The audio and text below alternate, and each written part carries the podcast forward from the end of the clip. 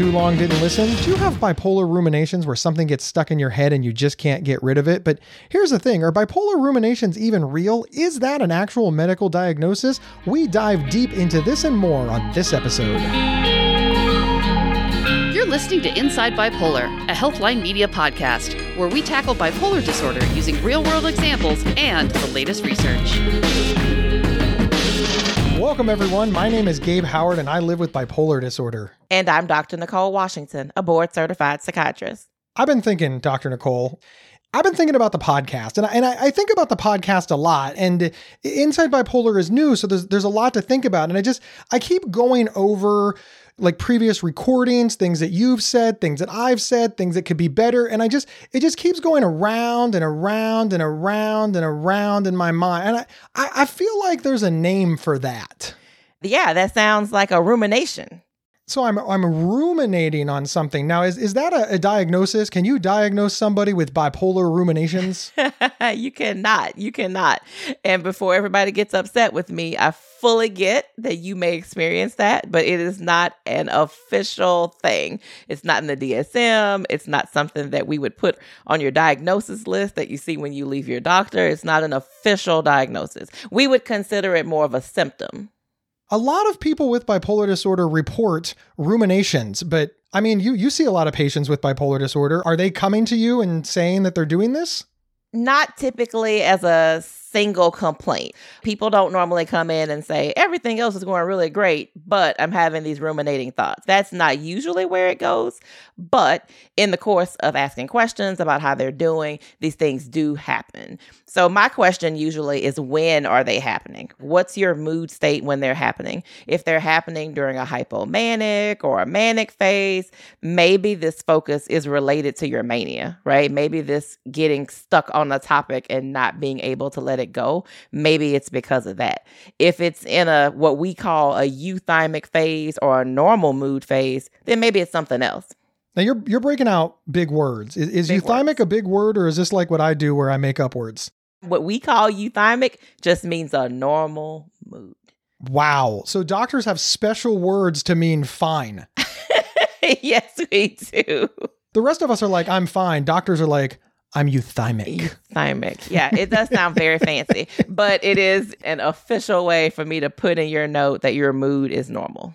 Ruminating thoughts for me is when I just get ultra focused on something that that's already passed. That that's when I find that it's it's really really damaging and it's not that i never get ultra focused on things that are in the future but if it's happening in the future at least that focus could be productive. It's often not productive, but it at least it has a, a small potential to be productive.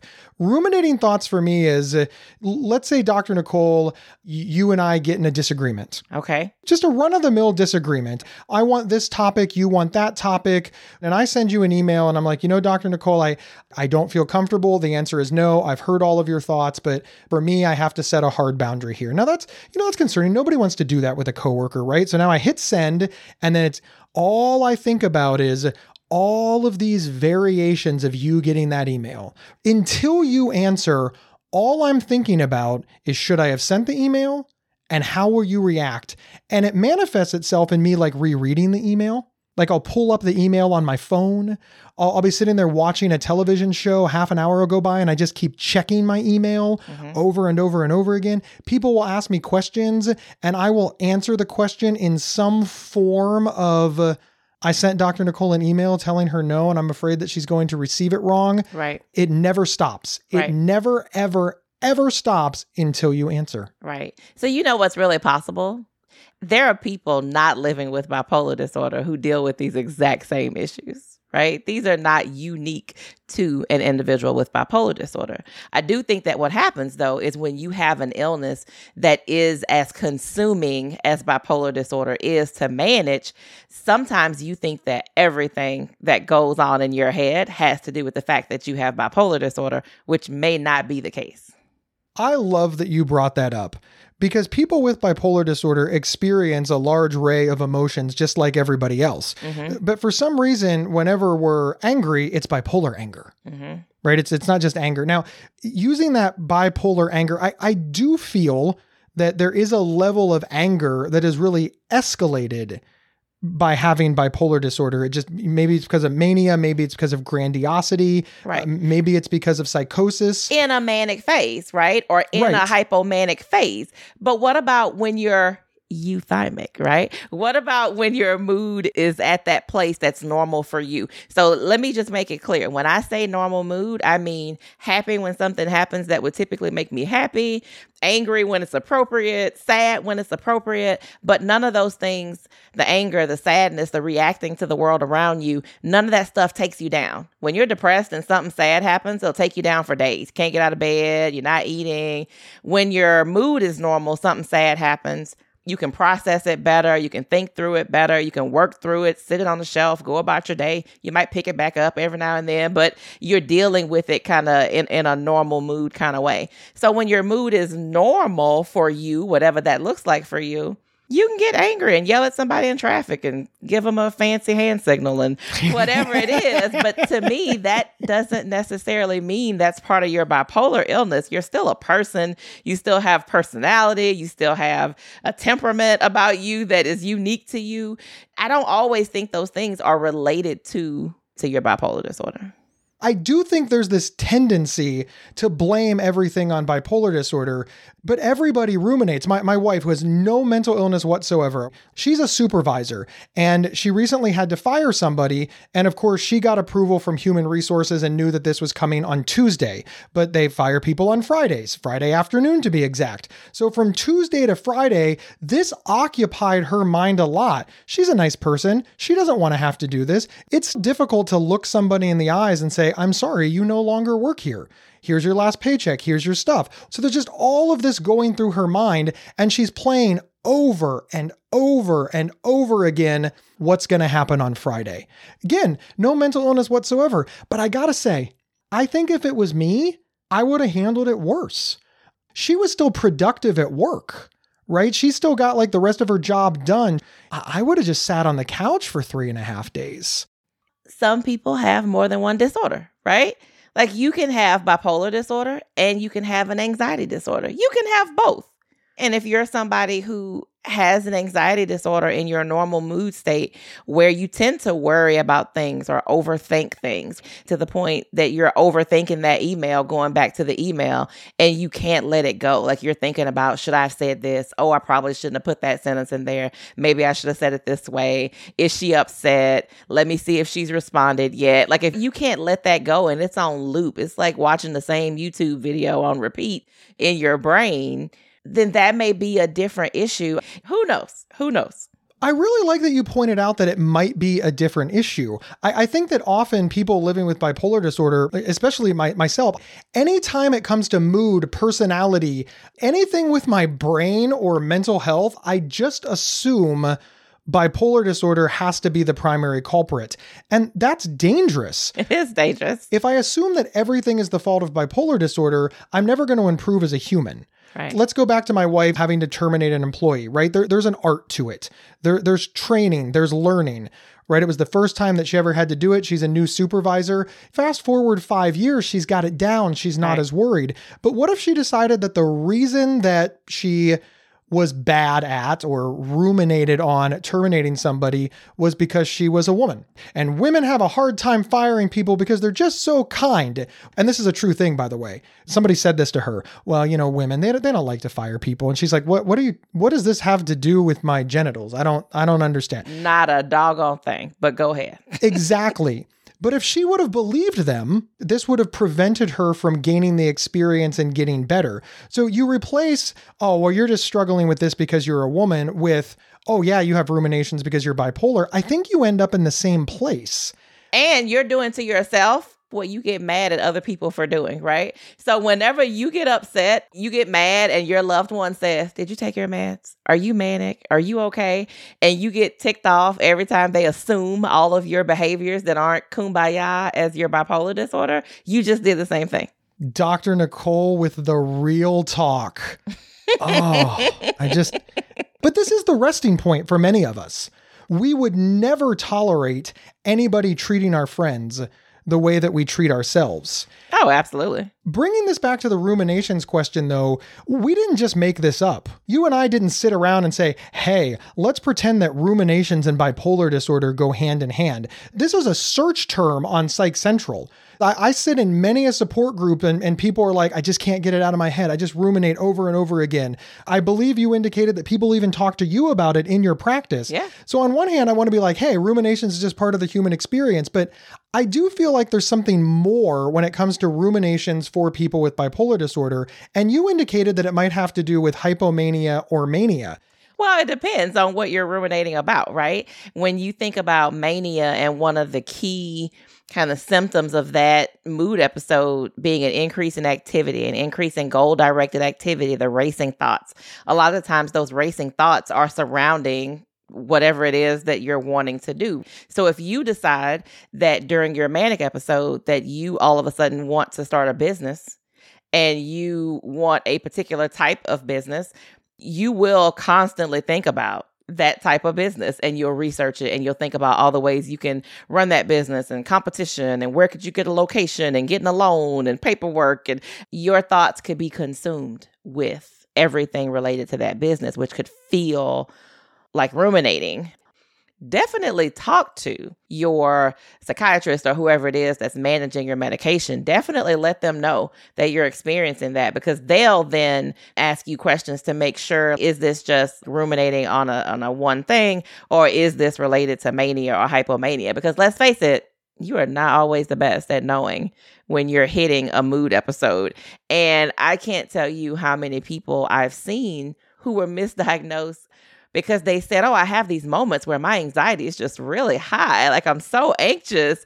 And what we find out later is that was a hypomanic episode or that was a mild manic episode. That wasn't, they were anxious. They just didn't have the right words to use. And to them, subjectively, it just felt like anxiety.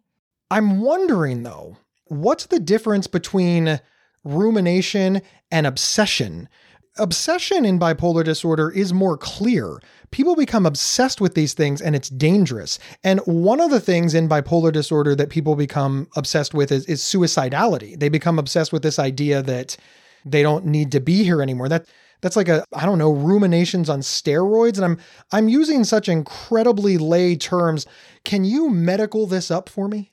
Yeah. These are terms that of course, patients are going to use them interchangeably at times. It's a rumination, it's an obsession, it's, and we are typically, when we're thinking about, oh my gosh, what is this? We are really, really trying to conceptualize it in our brain to figure out where's this coming from. Is it part of this disorder or that disorder? Because we just want to make sure the treatment is right. And I will tell you, this may be an area where it's not always crystal clear when you first bring it up. This is going to be one of those times when you get mad at me because I might say, Ooh, I'm not really sure exactly what this is coming from. Let's make sure your mood is really stable first. Let's make sure that we aren't misinterpreting some hypomanic symptoms as you know, a rumination that we might consider with an anxiety disorder or an obsession, we may want to make sure that your mood is really stable. And you get mad at me like not you personally, but you know. No, you're blaming me. All of your patients are Gabe's fault. You get mad at me, right? Because you say, I came to you because I'm anxious or I'm having these ruminating thoughts. Why are you worried about my mood? My mood is fine. Sometimes we just want to make sure your mood is great before we start mucking around with other stuff at the end of the day, I don't know that it matters as much that we agree on what we're going to call it as long as we both have a good idea of what the symptoms are and we can monitor them and we can have open conversation about them. But be open to the fact that I might not respond in the way that you think I should respond in the beginning.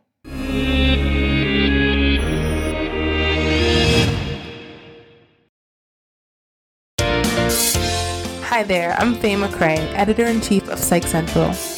Whether you're looking for free resources, quizzes, or thought provoking personal perspectives, Psych Central has what you need to join you on your mental health journey. Psych Central's talented team of award winning writers, editors, and medical professionals are passionate about creating a safe, inclusive, and trustworthy environment where you feel seen and heard. Visit us now at psychcentral.com. That's psychcentral.com.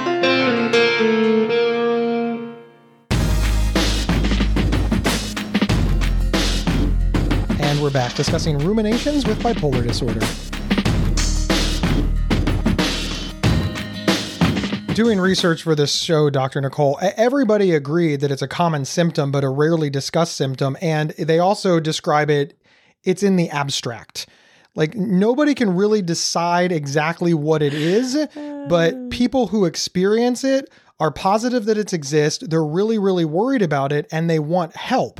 Yes. And, and I understand uh, whether it's ruminations, obsessions, if you get ultra focused on a single idea, it impacts your life. Yeah. Right? You're not present in the moment because you're thinking about some other thing that happened and you just ruminate and ruminate. So we've spoken about this in mania, but ruminations also occur in depression. Yeah. And a lot of depressive thoughts aren't starting a business, aren't running a 20K. I've decided it's a 20K, right? When you're ruminating about suicidality, when you become obsessed with death, when you ruminate about this idea about whether or not you should be alive, they're dangerous to yourself.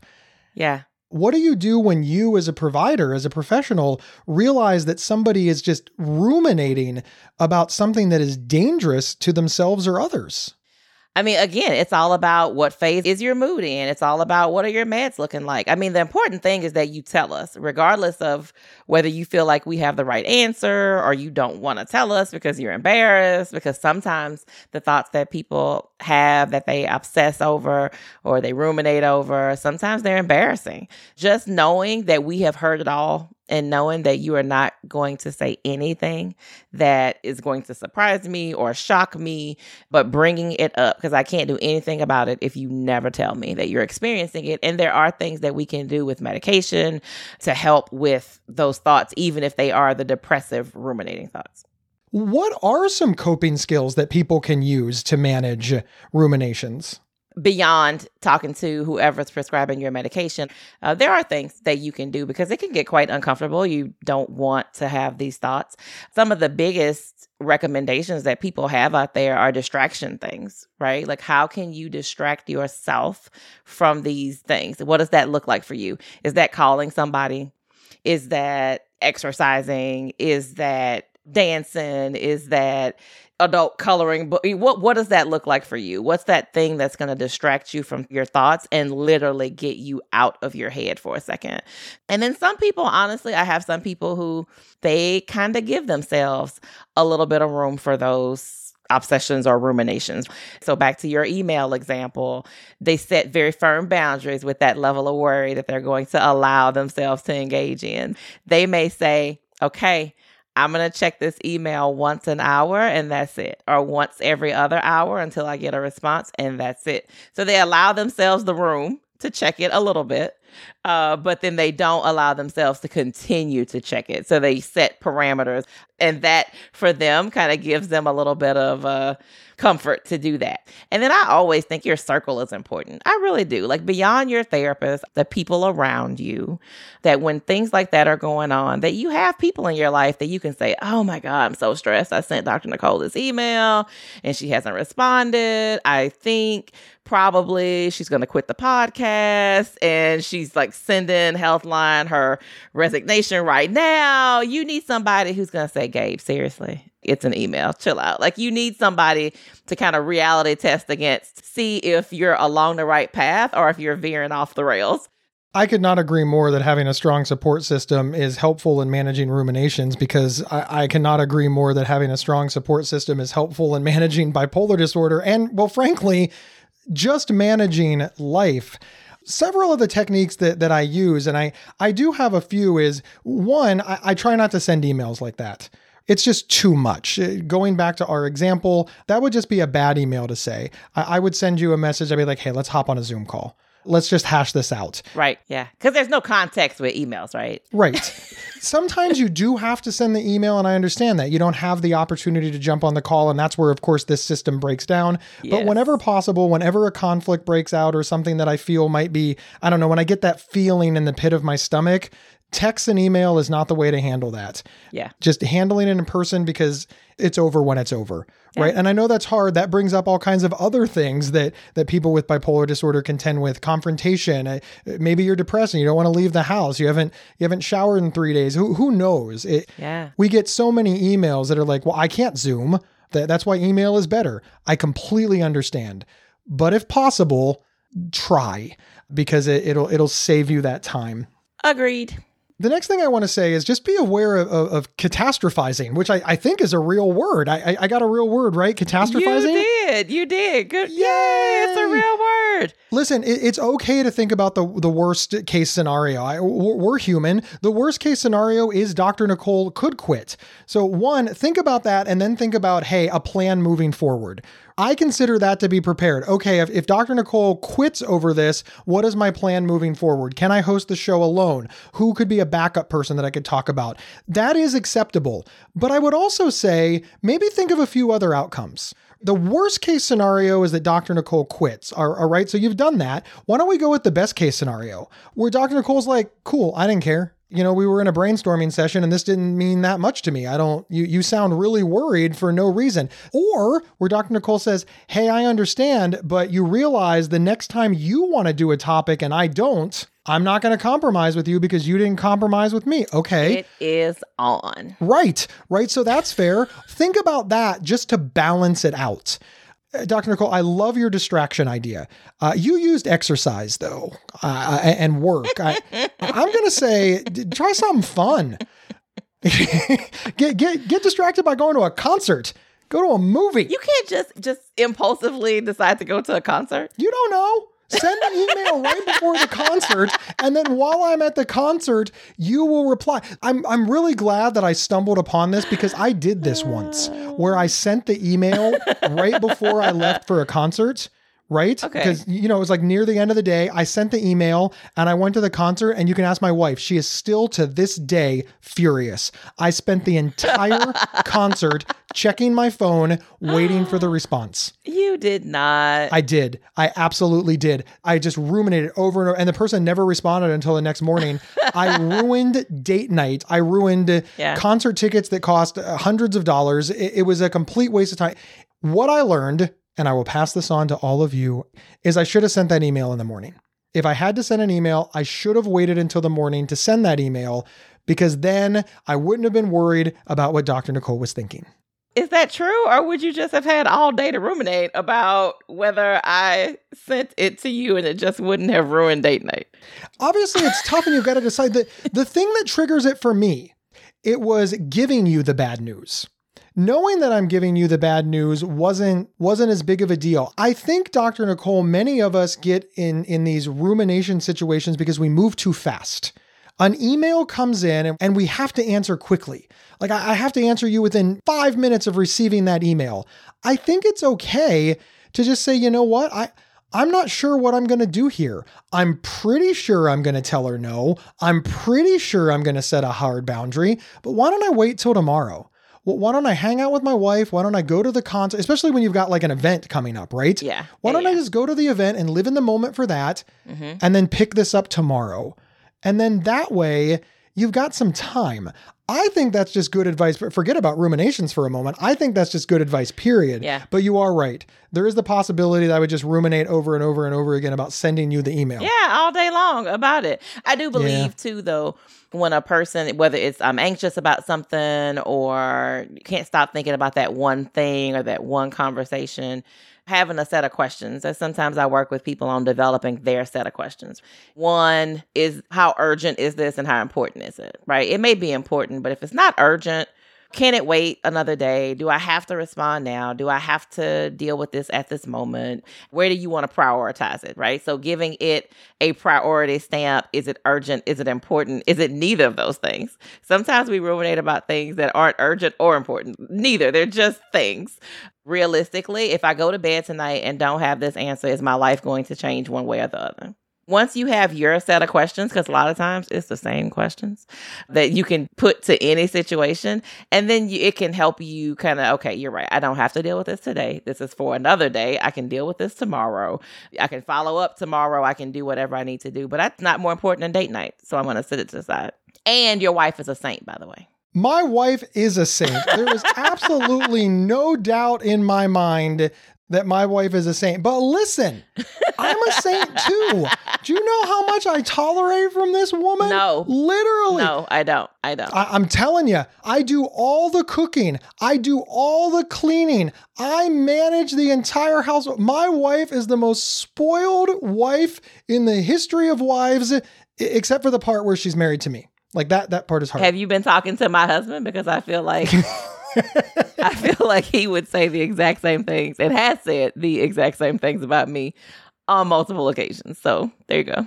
Dr. Nicole, I always enjoy hanging out with you. It's interesting that many of the things that that really impact people with bipolar disorder aren't talked about. I mean, mania and depression gets talked about all the time, but ruminations is one of these things that I really hear a lot of and I'm just not seeing a lot of people actually admitting that it's a real thing. And and this is my final medical question for you is bipolar rumination a real thing? I, I understand it's not in the DSM 5, but with a yes or no answer, is it real or is it something that just exists in the heads of people with bipolar disorder?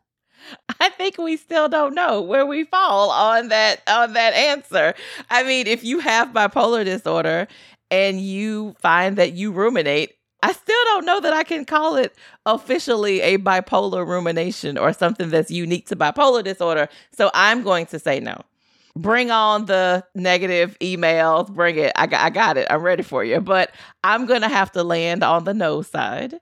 That's interesting. I just want to make sure to, to clarify. You're not saying that ruminations don't hurt people or are impactful. Yeah. You're just saying that attaching it to bipolar disorder is nonsense. We should just be discussing ruminations. Gabe, I did not say nonsense. I, I feel said, like you said I didn't nonsense. say I feel nonsense. like you said fake. I, I feel like said you said if your mood is in a normal state and you're having these ruminations, it doesn't necessarily mean that it's related to your bipolar illness. That's all I said. Quit putting words in my mouth. I, I apologize. I apologize. Let me ask you the question differently. Okay. Are ruminations real and can they be impactful to someone? Absolutely. Absolutely. So it's just the bipolar rumination part that is sketchy. I, I just really struggle with saying that it's always related to the bipolar illness. Yes. I don't know if sketchy is the word that I would use, but we'll roll with it for now. hey, I, I use the word sketchy. You didn't. Dr. Cole, I, I, appreciate you being honest about it, right? Because if you Google bipolar rumination, there's hundreds of thousands of articles on it. So the internet has decided it's a real thing. But but I hope that everybody hears that if you are having ruminations, if you are obsessing on a thought, if you are ultra focused on something and you can't get out of it, if your life is impacted, the name of it is irrelevant. Seek help. Talk to a friend, an online support group, an in person support group, a therapist. Talk to your doctor. Nobody is saying that it's not real. We seem to just be having a semantics argument. All the time. If I could get us to just focus on the symptoms and try to treat those and what we're dealing with, and less about it has to be this diagnosis or I have this thing. Like let's let's just sometimes take a step back and figure out what's uncomfortable and and approach it that way. I agree with that. I hate having these name game battles with people because they want me to put something in their chart that doesn't exist. I completely agree. My name is Gabe Howard, and I am the author of Mental Illness is an Asshole and Other Observations. I'm also a public speaker who travels nationally. You can get my book on Amazon, but of course, you can head over to my website and get a signed copy with free swag. That website is gabehoward.com. And my name is Dr. Nicole Washington, and you can find me on all social media platforms at Dr. Nicole Psych to see all the things I have my hand in at any given moment. And hey, can you do us a favor? Wherever you downloaded this episode, please subscribe or follow. It is absolutely free. And we need another favor share the show. Sharing the show is how we grow. Tell everybody you know. We will see you next Monday on Inside Bipolar. You've been listening to Inside Bipolar from Healthline Media and PsychCentral.com. Have feedback for the show? Email us at show at PsychCentral.com. Previous episodes can be found at psychcentral.com slash IBP or on your favorite podcast player. Thank you for listening.